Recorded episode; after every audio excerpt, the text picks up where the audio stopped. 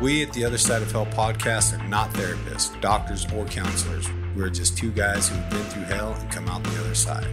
Please be aware, we may talk about drinking and drugging in detail.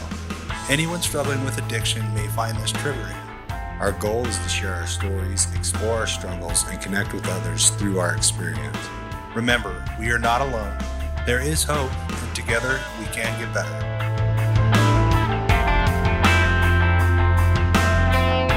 What's up, everybody? I am Cameron, And I'm Willie. and today we have a very special guest, guest host, if you will, the one, the only, our favorite, one of our first original guests that joined us via Instagram. That would be the one and only Arielle. Arielle, how are you doing? Hey, I'm doing great. How are you guys? I'm so great. I'm so excited to have you back on the show. For a lot of people that may not remember, um, you came on, you, you, you gave us your war story um, kind of back in the early days. And, uh, and since then, we've got to watch your recovery journey as you've been through a couple of different life changes. And, and, uh, and it's been incredible to see how you grow and uh, and you reached out. You said you wanted to come back on the show, and so here you are. We are honored to have an you. honor. back. Heck Honor. yeah, I missed you guys. This feels like it's been forever. Yeah. Who would have thought we were that missable? Yeah. Aw. Thank you. Thank you, Arielle. Um, Arielle is joining us uh, from Peru. yeah. Because Yeah, she's a I'm savage. in Lima today. It's quite amazing here if y'all haven't visited. The world traveler. Really nice. So great to have you. Yeah, and she's doing another one of her uh, one of her life changes at the moment, just sort of testing the waters on a uh, a lifestyle on the road, um, a sobriety nomad, if you will, um, which uh, which is very very admirable, and I, I can't wait to see how that works out for you. But um, we we wanted to have you on the show because you um, are a partner or um, a sponsor or spokesperson Affiliated or- with. affiliated with uh, with a great uh, recovery tool, um, which we're calling uh, Lived. Yep. Right? Yep. It's a sober app, right? Yeah, so Lived is quite an incredible app. What we do is we we bring together people who have had a lot of success making changes with alcohol in their lives, create courses and audio visual tools for you all to go through and learn from yourselves. So you get to learn from somebody who's actually been there, done that with alcohol, and learn in a really fun, engaging way. So that's why I, I love the app. It's really a cool thing to download. Yeah, and I know that when we when we talked initially, um, one of the things that you had said was that the idea is to sort of bridge the gap between those who are sober curious and those who are you know taking those first steps in in uh, maybe getting sober or, or trying out a sober lifestyle. Um, and I think that there's definitely a need for that because I think that a lot of times um, it seems like people in their recovery journey, I'm one um, who can really get held up with some of the labels that we hear thrown around in the recovery community um, alcoholic, sober free, or, or sober, alcohol free.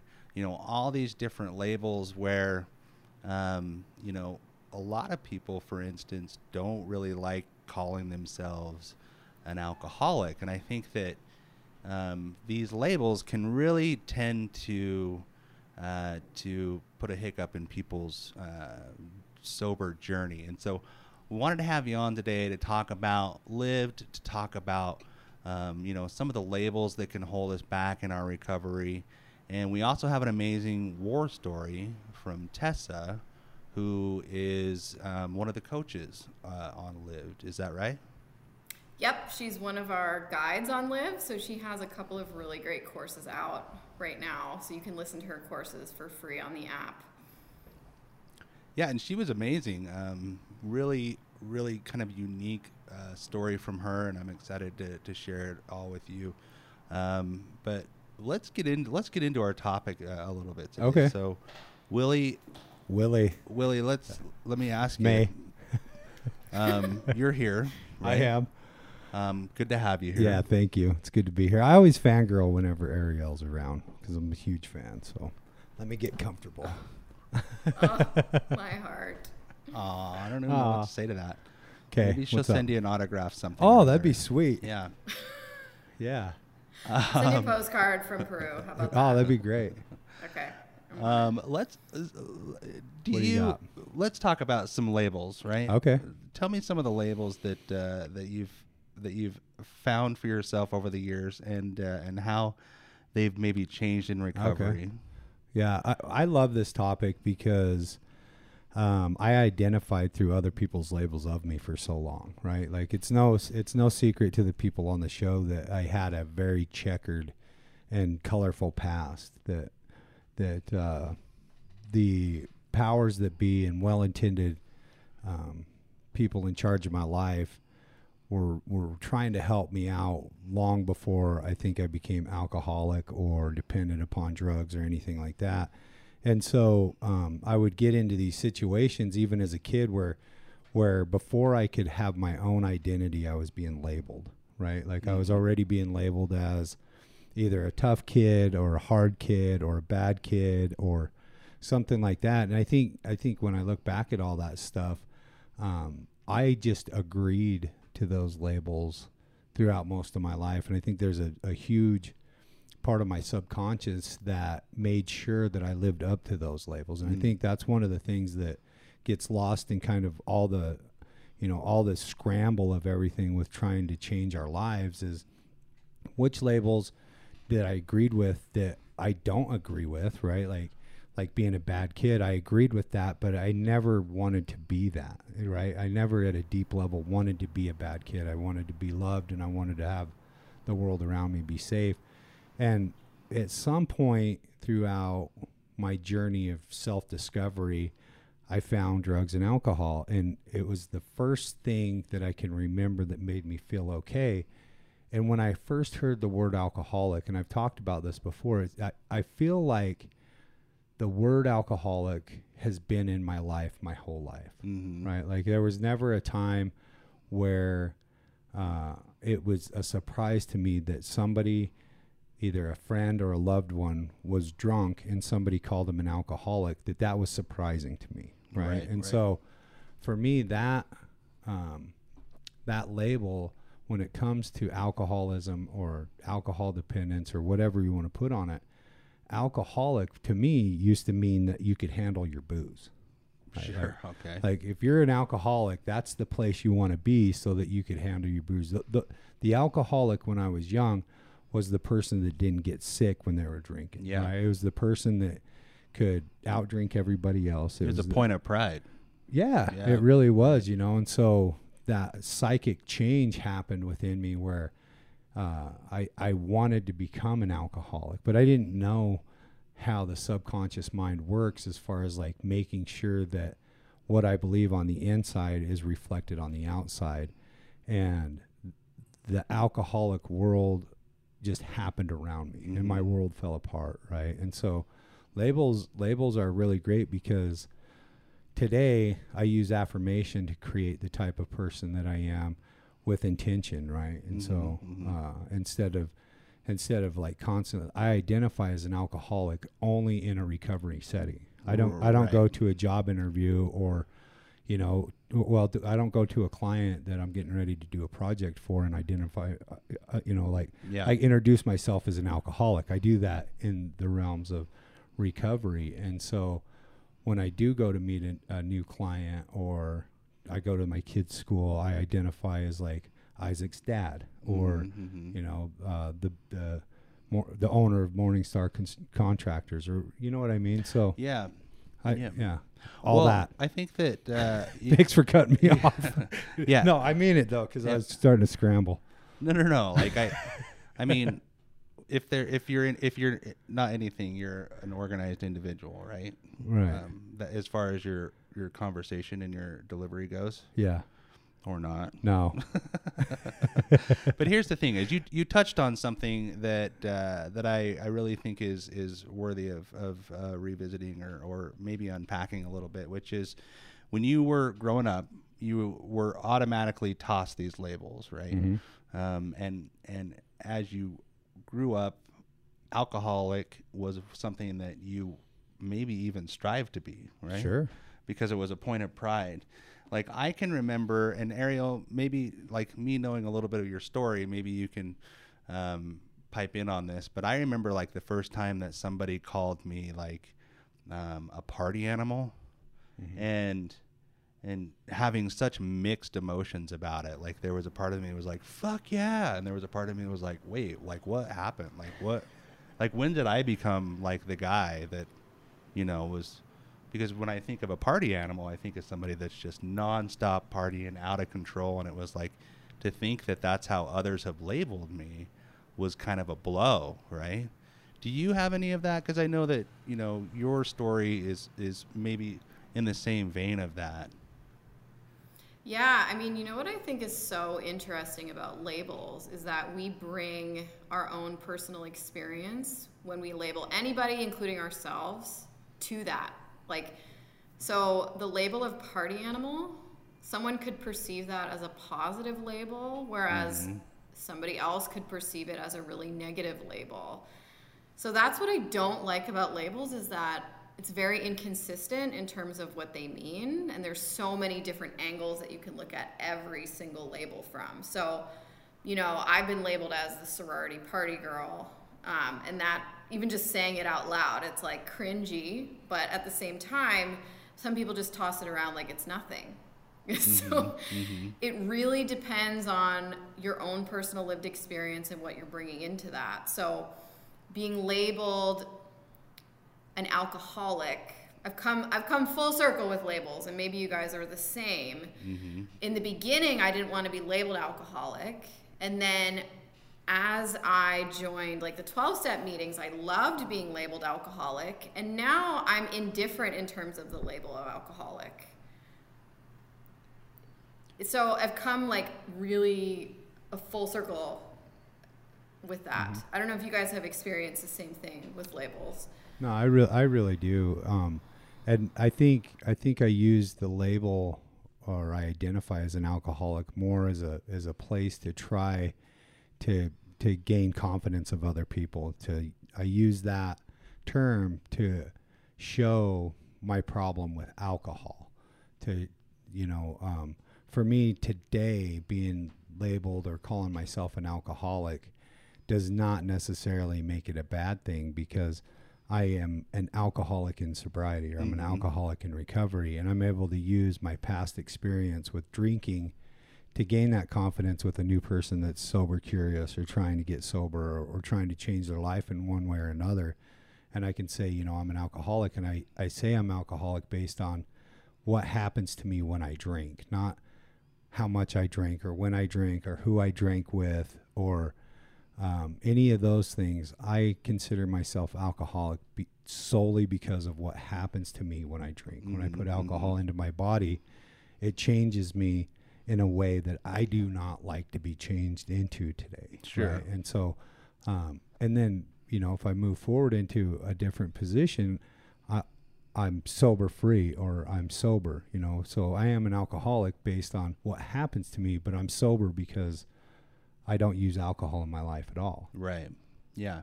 Well, and I think that you know, with what you said, um, Arielle, is what I what I really loved about it was everybody has their own s- sort of personal association to whatever that label is. Like what what alcoholic means to me has changed over time. um, it doesn't yeah. mean the same thing to me as it as it used to mean. And when I say it, like I know what I mean when I say it. I know what kind of person that is to me and what what it conjures up, like what sort of image it conjures up to me when I identify as an alcoholic. But that's not going to be how somebody else may see it, right? Like I may call myself an alcoholic in front of somebody and they're like, Jesus Christ, like really? Like what are you even doing here? Like, you know what I mean? And because they're thinking of something completely different. Um, and so I think that it, it is a shame because it does seem like a lot of people can get hung up on the nuances of these labels to the point where, you know, it will hold them back. Um, I'm I'm sort of like you, you know, like I've become a little bit indifferent to it, to where you know I don't care one way or the other. Like the important part is that I'm sober, right? Like, um, and and I do have to be careful, like who I say that to, who I say the word alcoholic to, like because some people just don't, they don't get it the way that people in recovery might. So like I like Willie said, like I'm not going to go into a job interview or or anything like that and introduce myself as an alcoholic, but um, but I do. I'm, I'm on board with the Arielle. I think that uh, you know these these labels can really hold us back in a lot of these instances. Can, and can I ask a question, Arielle? Sure. Um, so as a sober coach, you you deal with a lot of new people that are are coming into understanding that there seems to be some type of problem with their uh, relationship with alcohol. Um, Mm-hmm. What what is what is something that you would tell somebody that came to you and was like, you know, uh, I think I have a problem with drinking, but I don't like the label of alcohol. Or if they're they're asking you how to label their condition or something like that, what are some some, some ways that you've handled that? Yeah, so I really like like to scrape off that top layer and just say like it truly doesn't matter how you want to identify. So if you want to identify as alcoholic, addict, um, somebody who struggles with alcohol, sober curious, regardless, that part really isn't what's important right now. What's important is really getting into that layer of what does alcohol do to you when it enters your body? Like, what mm-hmm. happens for you? How do you feel? What kind of actions do you take? Because clearly you're on this, like I tell them, clearly you're on this call with me right now because something isn't working for you. And that's like what I want to understand about you. Like, is alcohol taking from your life? In, and if it is, in what ways? Because when we start to look at the negatives and the kind of the the pain that alcohol causes, it also gives us a starting point to think about what trajectory you want to take moving forward. Is it that you want to cut back? Is it that you're wanting abstinence? Like, but why? Like, why do you want those things? And what is going to change about your life when you when you start to change your relationship with alcohol? Mm-hmm. So I don't really, you know, and I tell them straight up, like I identify as alcoholic, I identify as an addict, I identify as a person in recovery, but I haven't always been that way. Like I I used to be really terrified of the label alcoholic because I knew that once I was called alcoholic, for me, like drinking would not be an option anymore. So I had to get to that place on my own mm. where I realized, whoa, like alcohol is not bringing me any sort of joy, freedom, happiness. It's actually ruining my life. but I had to get to that conclusion on my own. Yeah. You know, it wasn't, people could tell me that till they were blue in the face, but it wasn't until I started to have conversations and look at things and come out of that shadow of denial. Like, I lived in denial for a long time. I don't know if you guys are the same, but A little bit, yeah. yeah. Well, and that's one thing, you know, like we quote unquote alcoholics have in common, right? And that's and that's one of the the best things about it is, you know, now now I always just want to throw it under one big label of of sober, right? Like we're all sober. Um, and people who are sober the way I am can say things like, I lived in denial for a long time. Maybe you can relate. And other sober people go, Yeah, I can relate because we all seem to share like similar traits in our journey. Um, one of which was absolutely that we did not want to accept the fact that there was a problem with our drinking and that we may never be able to drink again. Um, for me, like, I had to rip that band-aid off very slowly, and that's why the one day at a time thing is so important. Is, you know, I really had to go through this process of one day at a timing it until I got to a place where I was like, you know what, like, I think I'm okay saying I'll never drink again, and I think I'm okay with like the idea of alcohol like not being something that I can handle in my life. But it took a long time to get there. Um, and you know, through that whole journey, I was calling myself an alcoholic, but I was just doing it because that's what you did in the group that I was in, you know. Um, but then I, I got to a place where it's like I accept that drinking is not bringing me any value into my life. And regardless of what you call it, like it's got to go, Yeah. right? And so if there's one thing I am in that instance, it's definitely a desperate person willing to do anything, and uh, and I think that really like that's sort of the crutch or or the uh, what do I want to say like that's really the pivotal point in anybody's recovery journey is sort of getting to the point where the labels don't matter and and like you said like what is your behavior around alcohol or drugs? Like what does it cause you to do? And what are you prepared to do to change it? Mm-hmm.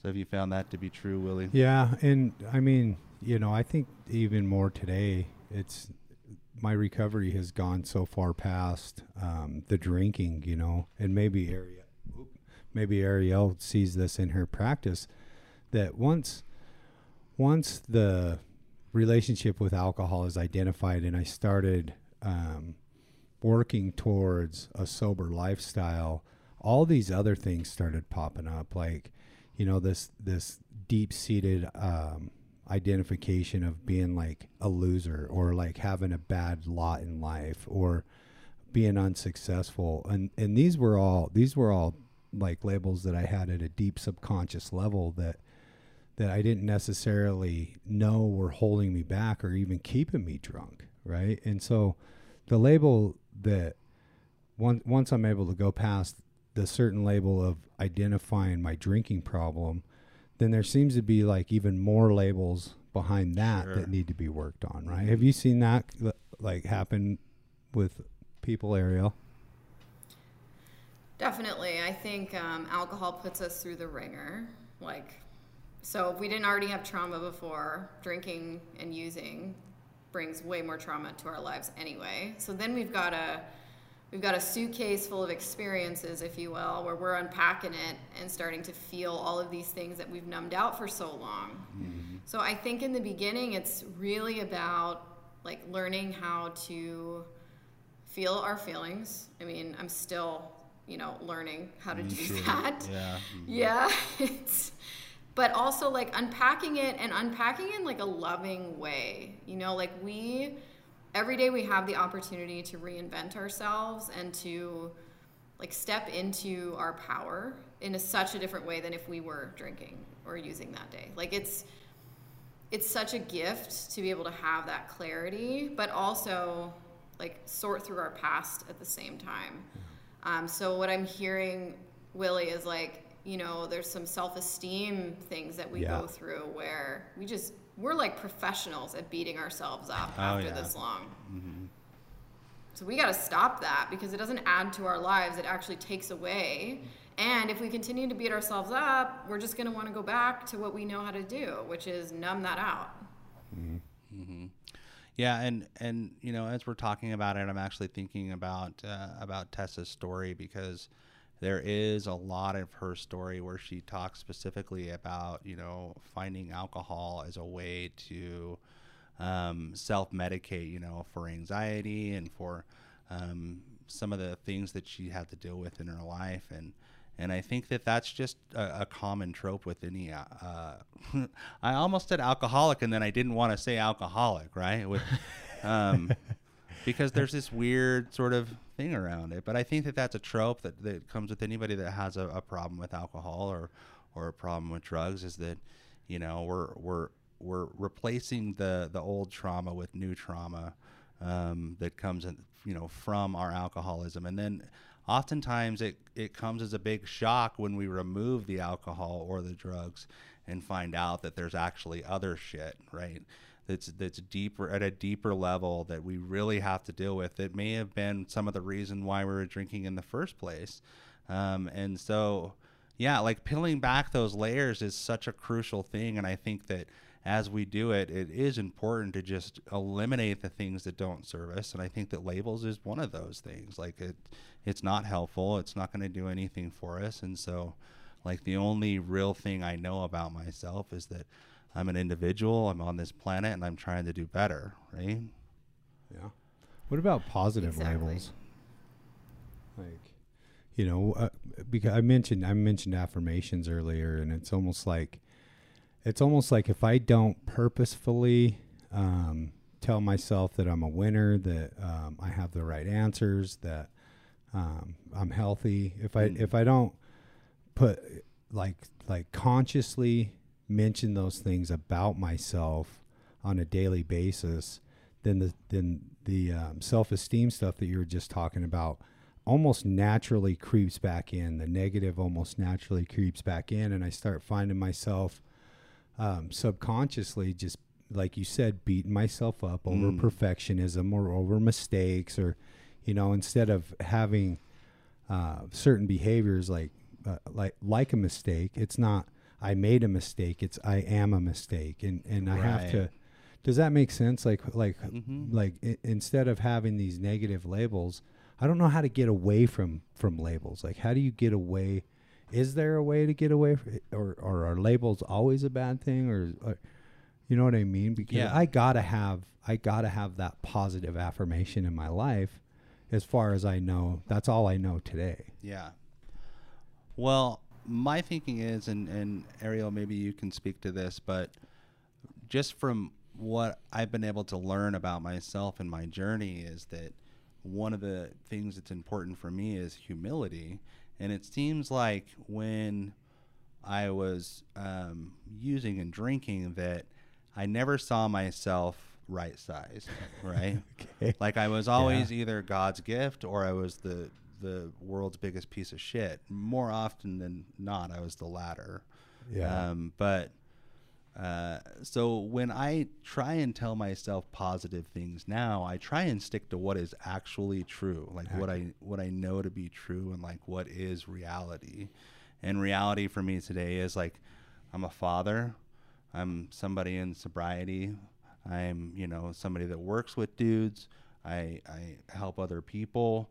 Like these are things that you know you can't deny that I can't argue with that that uh, are you know based on evidence of the action that I'm taking. Right. And so like I can't argue with those and I can't use those to overinflate my ego either. And I think that that's crucial for me because I've got to always sort of maintain like Cameron in this right perspective or else I'll freaking off to the races with Yeah. one one or the other, right? Arielle, have you found that to be your experience at all or Yeah, I mean, it's as you were talking, Cameron, it's so interesting for me to reflect on because I think my recovery's changed a lot over the past couple of years. You know, like the first two years, I would say I dove really deep into the 12 step program. Um, and I loved like posting online that I was an alcoholic in recovery. And now, like, I still go to meetings and I still like believe in all that the 12 step offers, but I've also expanded and really started to get spiritual and thinking about, you know, I don't just have like an issue with drinking, I have an issue with thinking. So my brain will always pull me back into that direction of like negative thinking. So now I've been doing all this research and really like doing some inner work in terms of like looking at how to raise my vibration. So alcohol like brought me to my lowest vibration where I didn't even know if I wanted to live anymore, mm-hmm. honestly. Like when I was mm-hmm. drinking, I just didn't even feel like, wow, like I just feel so low all the time. Is this even like is there a point of being on this earth? And then now I really look at energy. So who do I want to surround myself with? Who makes me feel good? What kind of work am I doing? Do I have purpose in my life? Um, am I having positive experiences? Like, what can I do to raise my vibration? And I have to consistently think about this. It's not something that just happens overnight. But I do notice, like, if I'm stuck in my head, if I'm stuck thinking, then I'm not at the best vibration I can be. So I go from my head, and oftentimes I have to, like, consciously push myself to my heart to really think mm. about what's going to, like, connect me to other people, what's going to connect me to myself, and really get me to that place of operating at a high vibration. Does that make sense? Oh yeah. yeah, I think that's wonderful. I and I love I love that you're able to like tell us that it's the journey of it, right? Uh, I definitely did not start at a vibrational level. Like it, it, it wouldn't have been possible. You couldn't have explained it to me in a way I would understand. Mm-hmm. You know, it was just so freeing to to finally be sober for a day, and to be around other people like you were saying in twelve step groups, and uh, one of the things that I think has held a lot of people back, and it held me back for a time, was uh, there's there's some crotchety old fuckers in in some of these twelve step meetings that um, I've heard share messages that uh, that's all they need, Right. And and that's all that they need. That wasn't all that I needed. I needed a twelve step group, and I needed to understand a spiritual level of vibration, and I needed to understand what the subconscious was doing, and I needed to heal relationships from the past, and I needed to get physical fitness into my life, and I needed to, you know, it wasn't just a one thing fits all for me Right. in that. And and one thing that I want people to understand is that once we're sober it's okay to go out and explore your life more. You know what labels we do have for ourselves what do they mean? You know where did we get them how do we change them are they true? You know all those things. And the the answers for all that stuff comes from exploration. Yeah. Mm-hmm. Yeah, Yeah. very well said. I think that it's important that we look at all of that stuff because um, looking at that stuff is the only way that we're going to find any growth. mm-hmm. And if we're to, I mean, for me, it feels like if I'm not growing, I'm moving backwards. And so I can't stay stagnant in a 12 step program. I, I love the what the program gives me and I'm grateful for it. But, you know, I do have to do a lot of things in addition to, yeah um, not in lieu of, mind you, like in addition to. I- And agree with that And I think that that's uh, you know some mistake that uh, that that you know I can have or I've had in the past where it's like I think that this is something I can replace my 12 step program with, and it's like no, that's not how it works for me. Like I've got to do all the things Mm-hmm. um, if I want all the feel goods. So have you found I'm that? exactly like you. Yeah, I was gonna say. I have to do all the things. and sometimes I can get really bitter about that. You know, like damn it, like why do I have to do everything? Well, I have to boil it down for myself a lot of the time and like make it very simple. So, the simplicity of this lifestyle is that I want to live. Mm. Like, I do not want to be sitting alone in my apartment ever again, getting drunk by myself, or lost in some Uber somewhere in downtown DC because I'm so wasted. Like, that is not living. And that was my definition of living for so long. And mm. now, it's about like i mean i said it earlier it's like connecting with other people doing things that i love like traveling you know these are and everyone's like big picture of why is so different so i really if, if you're listening to this podcast right now and you're thinking about why you want to make a change like really dig into that. Like what is it that you want to get after in your life that has been on the back burner with alcohol in the picture? Like alcohol just takes from us. It takes so many things. Yeah, it really does, and and uh, and I would encourage anybody who's who's uh, listening right now to be brave enough to you know explore the idea of of, uh, of what your life might look like without that alcohol. Um, I think that, uh, like I said, I mean, we can get really caught up in the nuances of these labels, but once we kind of just toss them out the window, we're a lot more apt to just look at the reality of the situation and hopefully be willing to to take some some action that's necessary. Yeah. Yeah. I, I, you know, I, for some reason I'm thinking about, uh, we had a guest on and she just asked a really simple question. Her name was Amy C. Willis. And she asked one of the things that you can ask yourself when you're, when you're going through and making these changes is something as simple as, is the alcohol in my life making my life better? Mm-hmm. And if if the answer to that is no, then let's let's get sober. Let's let's figure out what direction you need to take. One of the great things that I love about our show that we've always been really open to is that this is an all pathways podcast. Right. So um, if a 12 step meeting doesn't seem right for you, perhaps a sober mothers group is what you need, or a sober AF group, or a um, sober coach one on one. Because there's so many different ways that people are getting sober now that I never knew were available until Mhm. we had all this neat technology that we're able to go through and like have Arielle on today uh, to be able to talk about this stuff and, and what works for her and what works for me, what works for Cameron. You know, these suggestions are just that suggestions. However, if alcohol is something that seems to be a problem, as it was for me, uh, there is hope. Yeah. There's definitely hope. Yeah.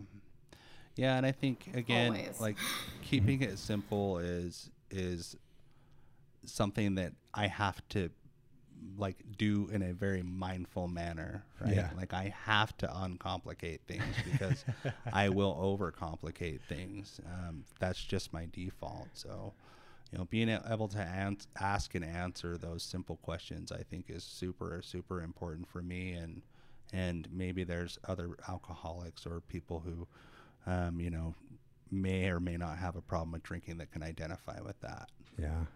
you know, i really I think the most important part is finding somebody who's transformed like their life, you know, somebody that has been where you are today and learning from them and hearing about how they did it. I mean, this is the basis of so many programs out there, but really like just finding even one person that you can talk to about what you're going through, I think can be such a game changer Yeah. for anybody. Yeah, absolutely, and and uh, and I appreciate that. I I think that um, we can really get lost in in that, and I think that when we find somebody that has been through what we have been through and come out the other side, that's the only time I'm willing to listen to what they have to say.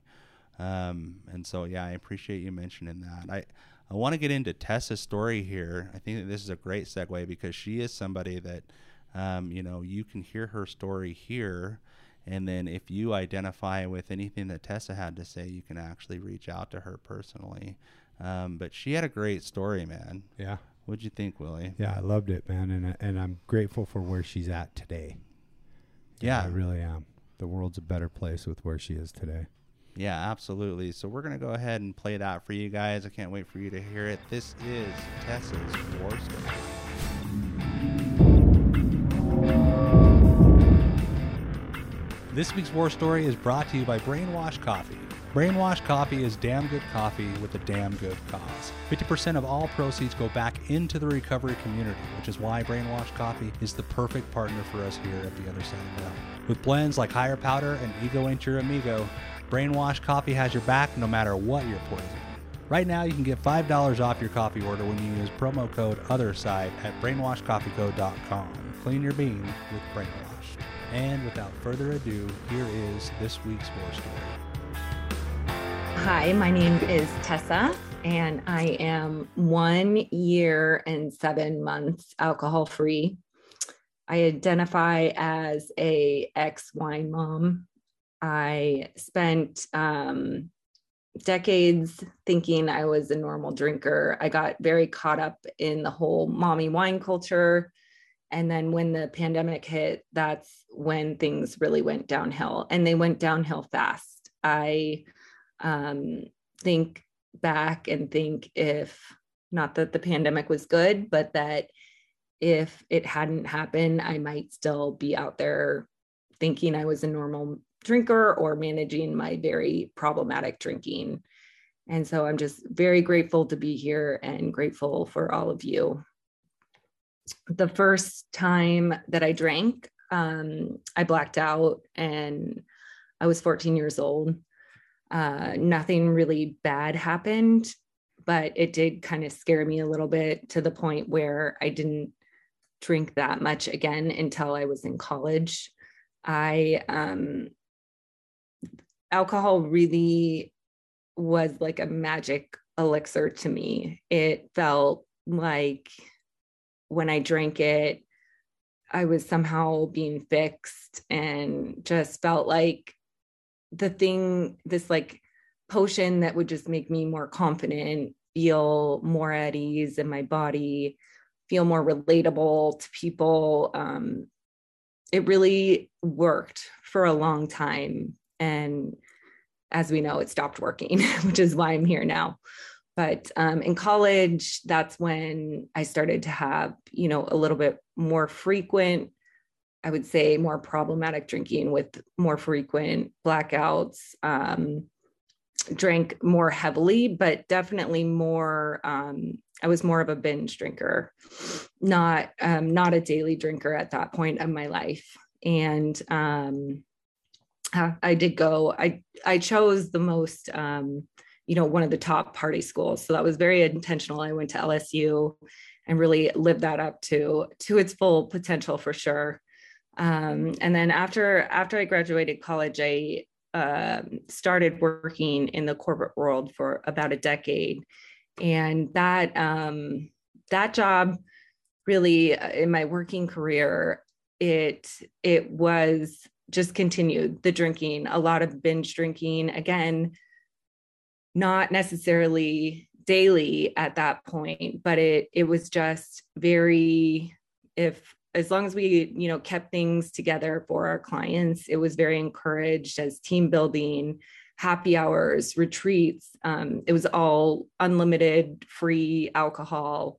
And um, again it worked for me. It helped me to be more sociable i mean for sure it didn't help me to go and try and do my job completely hungover but um, it was a crutch that i relied on for a very long time to help manage anxiety again, self worth, all of that stuff.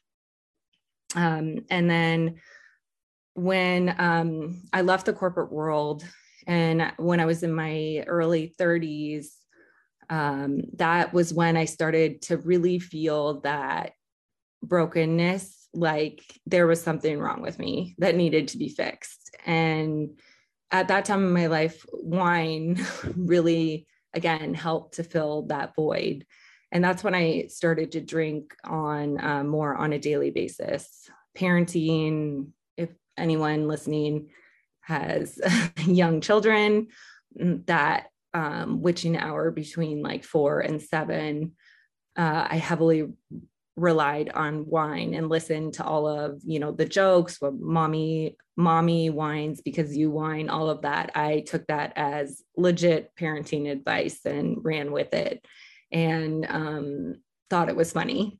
And uh, if you, yeah, it was not funny. it was a way for me to um, justify and think that what I was doing was okay when in reality, I wasn't present for my kids. And that's hard and something that I feel like I missed, um, you know, parts parts of their young childhood, but at the same time, I know um, you know, I was still there. The essence of me was still there in those moments. And I could go and just have, you know, a glass or two a night. And that was what was really confusing to me because I would even like take a Thursday off. And so I wasn't, if I took a Thursday off, I wasn't drinking every night. And I could just have two glasses during this time, like like early, late 30s. So, like, there's no way that I would ever have, it wasn't even in the question. Like, there's no reason why I would have to get sober and quit. Like, this is fine. Um, but then there'd be another heavy night, and then the shame and regret, and then more drinking. And again, the cycle would just continue. I felt like that brokenness and started just going to every naturopath, acupuncturist, therapist, that something was going on with me I even had um, like swollen lymph nodes. So I was sure I had cancer. Like there was just all of this stuff going on. Is the lymph the lymph nodes actually magically disappeared after I got sober. But I was sure there was just like something wrong. And it was never a question of whether I was drinking too much. That was never, alcohol was not the problem. There was like something else going on, some like medical problem or like something. And that, and I'm laughing, it's not funny, but that is like, that's really what I did and wasted. I don't want to say wasted a time, but, um, you know, explored every avenue out there. Um, the pandemic hit and children were home, my children, and it got the world got stressful.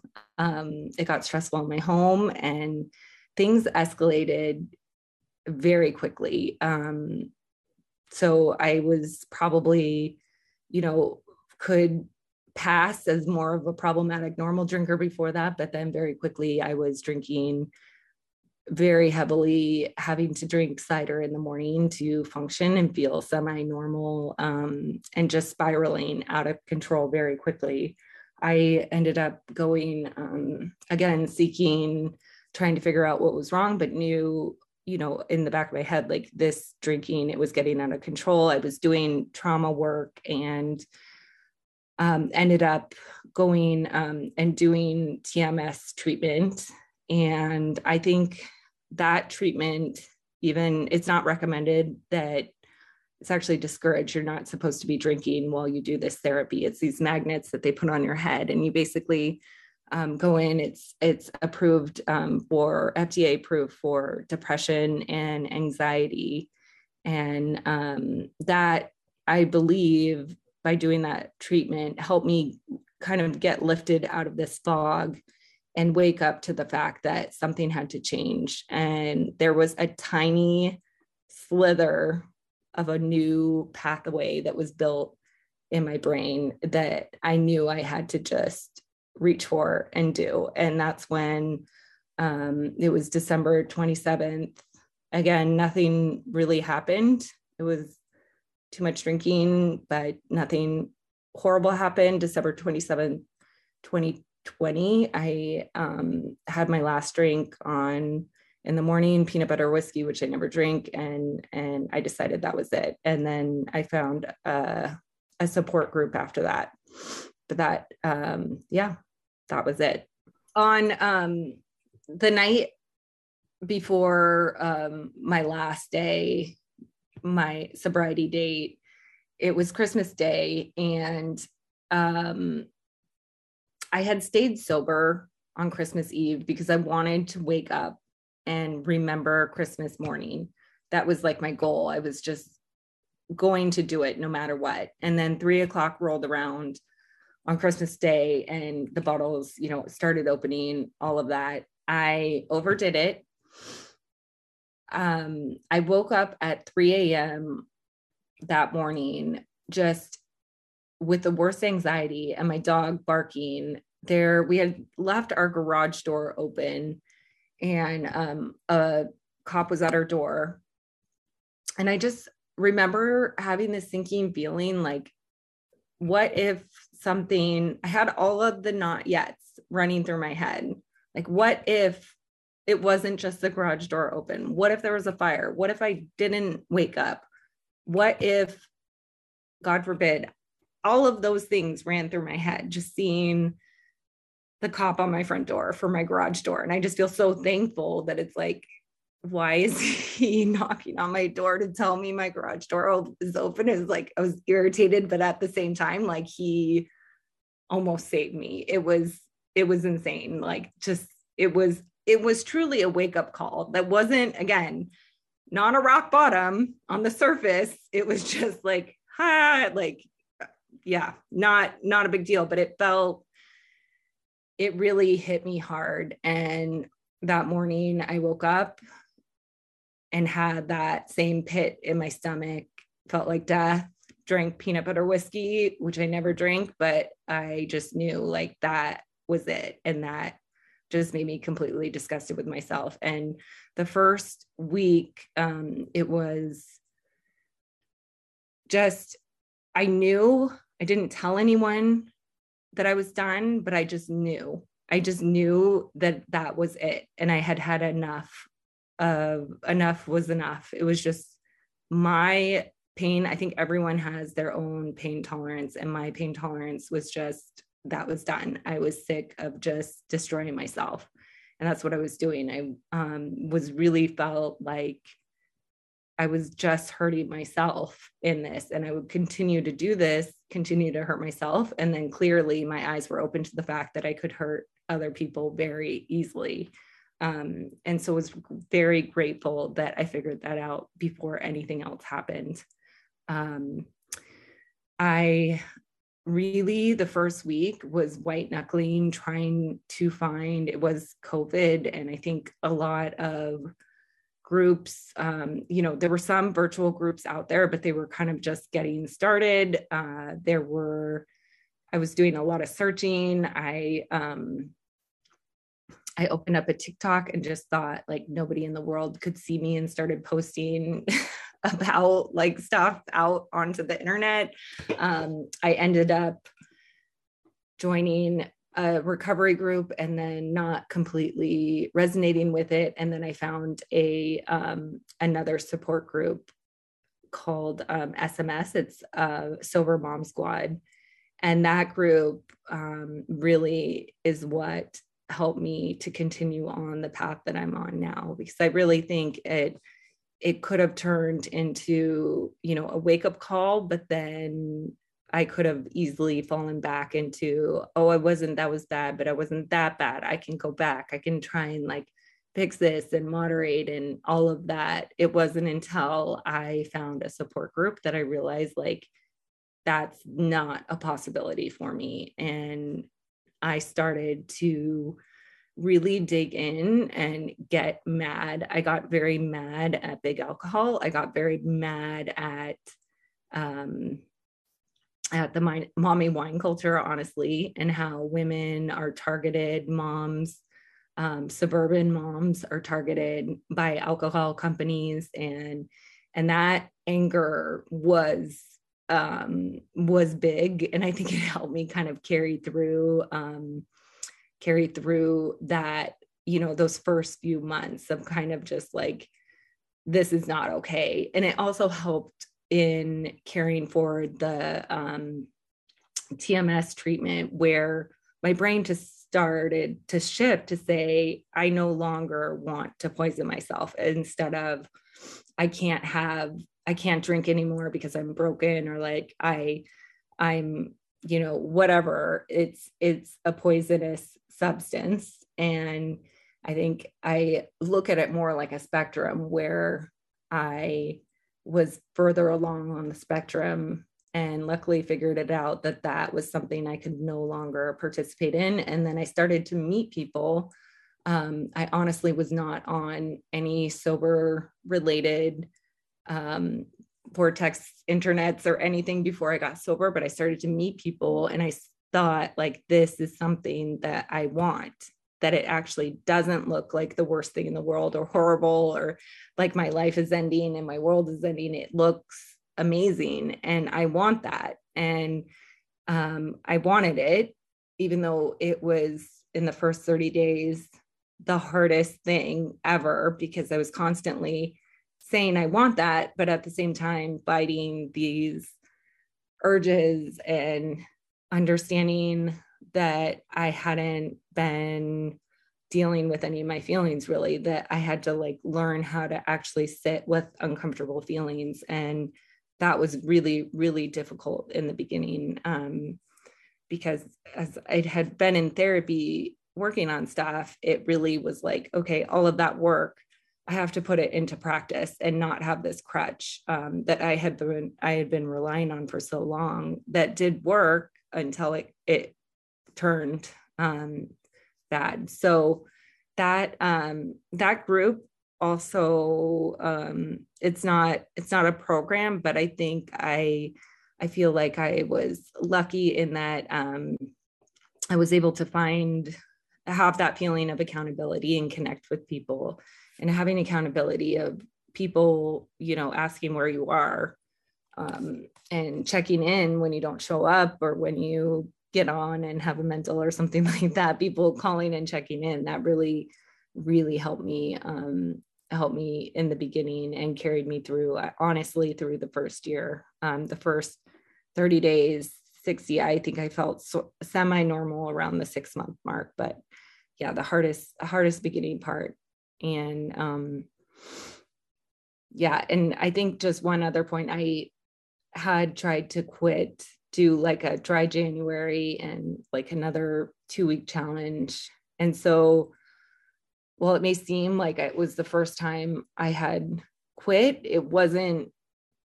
It wasn't like some unicorn process where um, it wasn't something that I had tried. I had tried to quit before, but this felt like before it was more white knuckling, and this felt like it was actually a permanent thing. It wasn't just some like challenge I was doing. This was like a real committed thing. And I think that helped to carry me through as well to say, like, in my mind, just having the determination, like, this is no longer an option. And I'm excited that it's no longer an option.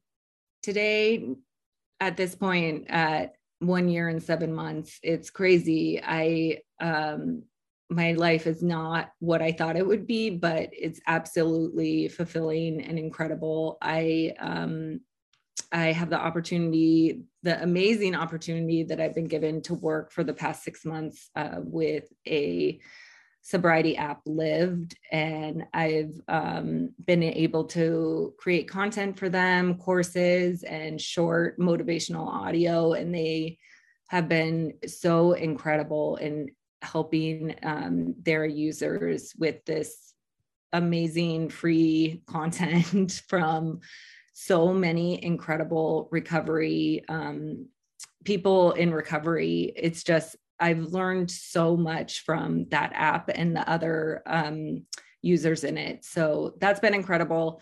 I also create content on TikTok and that's been super fun. It's kind of therapeutic and and my way of um, helping people, but also just getting out everything that comes up in recovery. It's kind of a, um, a mix between me just like letting things out and sharing and also um, taps into my creative side which i think um, is you know just to have something more can get a little addicting and maybe not the healthiest form of um, i wouldn't say i'm trading my addictions but it definitely can sometimes feel like that um, you know with social media i think for anyone. So i have to i have to kind of balance that um, because i get i get really into it but it's been really fun and i get messages from a lot of people that it's helped them and that's um, that's really why i love to do it. And then um, I um, uh, yeah, and I'm just a member of uh, Sober Mom Squad, um, which is a, a community. They have a free meeting on Wednesday, and then they have about 20, um, 20 minute meetings a week and all these different courses. That is a paid membership um, that anyone, any mom can join. Um, so it's kind of a, a nice alternative, not a program, but a community for people, um, for moms who who want that like-minded support. And it kind of gives that that safety um, for us to just um, get out all that rage about mommy wine culture. It's been it's been absolutely incredible. So yeah that's um that is what is happening now. So thank you so much. So we'll link the sober mom squad and the lived app in this podcast episode. And then for anyone that wants to follow me on tiktok i am at tessa R Lowe L O W E uh, on on the app. Oh, that was great. Yeah. Thank you so much, Tessa. Thank you. Um, that was one year and seven months she had then. Yep. That's amazing. Yeah. You know, what did you like about her story the most, Willie? Uh, I I like how she's able to turn around her idea about motherhood. You know, the idea that mommy whines because you whine, and like seeing the the reality and how fucked up that kind of is. Mm-hmm. You know, like like mm-hmm. using whatever. I mean, we use whatever excuse we can to drink, right. but we don't. The, our kids aren't the reason we drink. Like we would drink with or without them. Well, what know? kind of message are you sending to your kids? Yeah, it's so fucked you know, up. I I love this. I, I always love seeing a woman turn her life around and get her power and her voice back because, uh, you know, I mean, the world, the world is what it is because of the women in it, and like seeing them come back around is just the the best for me. Amazing. Yeah. Um, Arielle, did you have any points of her story that stuck out to you more than others? Yeah, you know, something that I love about Tessa obviously is her honesty mm-hmm. um, and her realness and authenticity. She's one of my favorite people in general. So I um I I can really relate though how she talks about like her why of why she drank. Part of it was anxiety, mm-hmm. and I think that this topic of you know we don't just go out there and decide to have 10 drinks in one sitting. Like there's actually something that alcohol does for us mm-hmm. on some really messed up level. Right. Like it's not healthy to obviously have 10 drinks in a sitting, but hey, we're self-medicating and there's something that we really do need to look at here in terms of like what we can do differently instead of coping with alcohol. So throughout her story, I think just like hearing that theme of coping and the why why we drink in the first place is just so important for us all to look at because it also can give us a starting point into you know coping differently and like living differently and healing that part of ourselves Mm-hmm. Yeah. In another way. Yeah, absolutely. And that was something I identified with is like I didn't I didn't realize how much I was using alcohol as a solution um, before it was such a problem. Yeah. Um, but that was for sure something that uh, that I was doing with with drinking. Um, and so I think having heard it in her story, it just reminds me like, oh yeah, like this is why this is why we did that, you know. Um, and I really, really, really loved her um, her sort of journey with the the the wine mom culture because I think that that is something that uh, that when I hear about her, I see or I witness today, it really just has me scratching my head. I'm like, this is such a bad idea. Like, um, and and so I like to to know that there are people out there that can go through it and come out of the other side and say, you know what, like this is probably not the direction that we want to go with that. Um, but yeah, it was just great. Yeah. A lot of yets out there for all of us, like she was saying, you know, hmm moments of yet. Yeah, absolutely. Um, so we're we're grateful that she uh, that she was able to come on here and tell her story again. Thank you so much, Tessa. Um, Yeah. that was amazing. Um, and so Find, you find her on TikTok. find her on TikTok. Um, again, Arielle, you know you know Tessa. Tessa's a big part of this app, uh, the Lived app. Again, um, l- remind everybody where they can find that and, and exactly what they might uh, what they might use it for. Absolutely. So you can find Lived on Instagram at lived.app or on TikTok. Um, but essentially, what we do is we're an app where you can learn from people who have done it, who have made a change with alcohol. So whether you want to quit, cut back, or just like really consider making a change, you can come and hear from people who have actually gone through that transformation and how they did it. So I that's why I love being a part of this app. Um, I have a couple of courses in there. Tessa has a couple of courses in there. One of my courses is called Rethinking Your Drinking.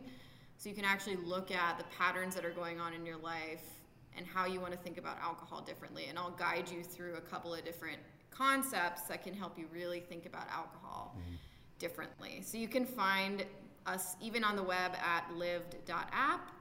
Or if you want to find me, um, my Instagram handle, and I'm talking about lived quite frequently too, is at Arielle Dyment. A R I E L L E D Y M E N T. Yeah.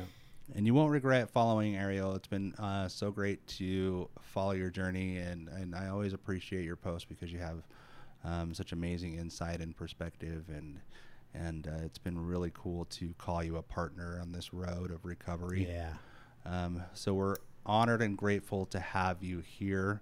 Um, just like we talked about earlier, you know, it's so important in anybody's recovery journey that you find somebody that has been there um, and that is that has come out the other side. And so, um, you know, however that looks for you, however you find that person, um, it's just uh, it's it's uh, lived can be a way for you to do that. Yeah. Um, so yeah, I just I don't know. It's, Yeah. it's great and it's awesome. I appreciate you again. Yeah. Thank you, Arielle, for coming out, Thank you. taking some time oh, out to be guys. with us. I'm giving you an It's air hug really right fun. now. Let's let's give Air Arielle an air hug. You guys can't see this, but our arm maybe you can't. Um, my arms are open real big and wide, and I can see Arielle's too. So she's she's doing it too. so that's Air hug from Peru. that's Yeah. right. Yeah, thank you so Peruvian much. air hug. I think they call that a pro hug. Yeah. Pro hug. Pro hug. Right here. Yep. All right. Well, let's get out of here. Um, Arielle has some Peruing to do, and Yeah. and uh, Perusing. She's got perusing. Willie's gonna take a nap because that's what he does. Yeah. Um, I'm gonna maybe be a dad for a minute, and so Yeah, let's let's, let's wrap it out. Should we? Yeah.